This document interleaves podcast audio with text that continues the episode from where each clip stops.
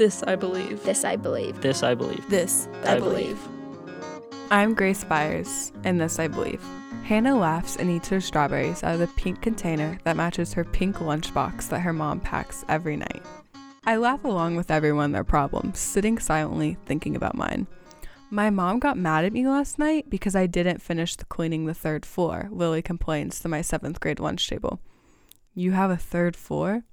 Oh my gosh, my dad and mom last night wouldn't let me go into the living room because they are working with a client, Sammy shares. Imagine your parents living together. Having recovering addicts as parents wasn't something that I could casually explain to my seventh grade lunch table. It's hard to explain to someone with married parents, college degrees, and steady jobs that my mom tried to kill herself last weekend, and my old playroom at my dad's house used to be a meth lab. I became very good at lying, so good I even began lying to myself. The issue with having parents who took away so much of my childhood is that I couldn't share that with anyone. I thought it was normal. I thought everyone's life was like this a giant rehearsed lie. I grew up wondering if I would turn out like them. I didn't take Tylenol until the fifth grade because I heard my mom and grandma arguing about pills and I thought they were all the same, and I didn't want my grandma to be mad at me. I waited until I was at a red light to ever drink my juice box because I knew my grandma had to drive me everywhere because my mom got caught drinking and driving.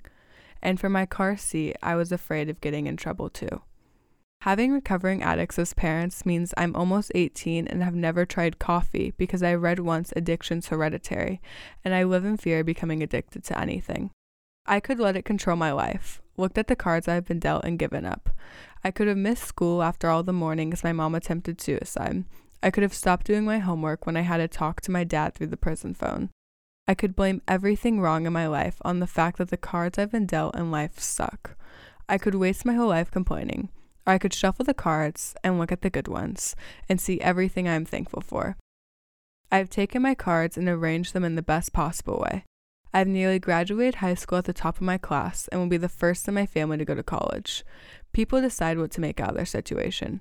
I could let the situation control me, or I can control the situation. This I believe.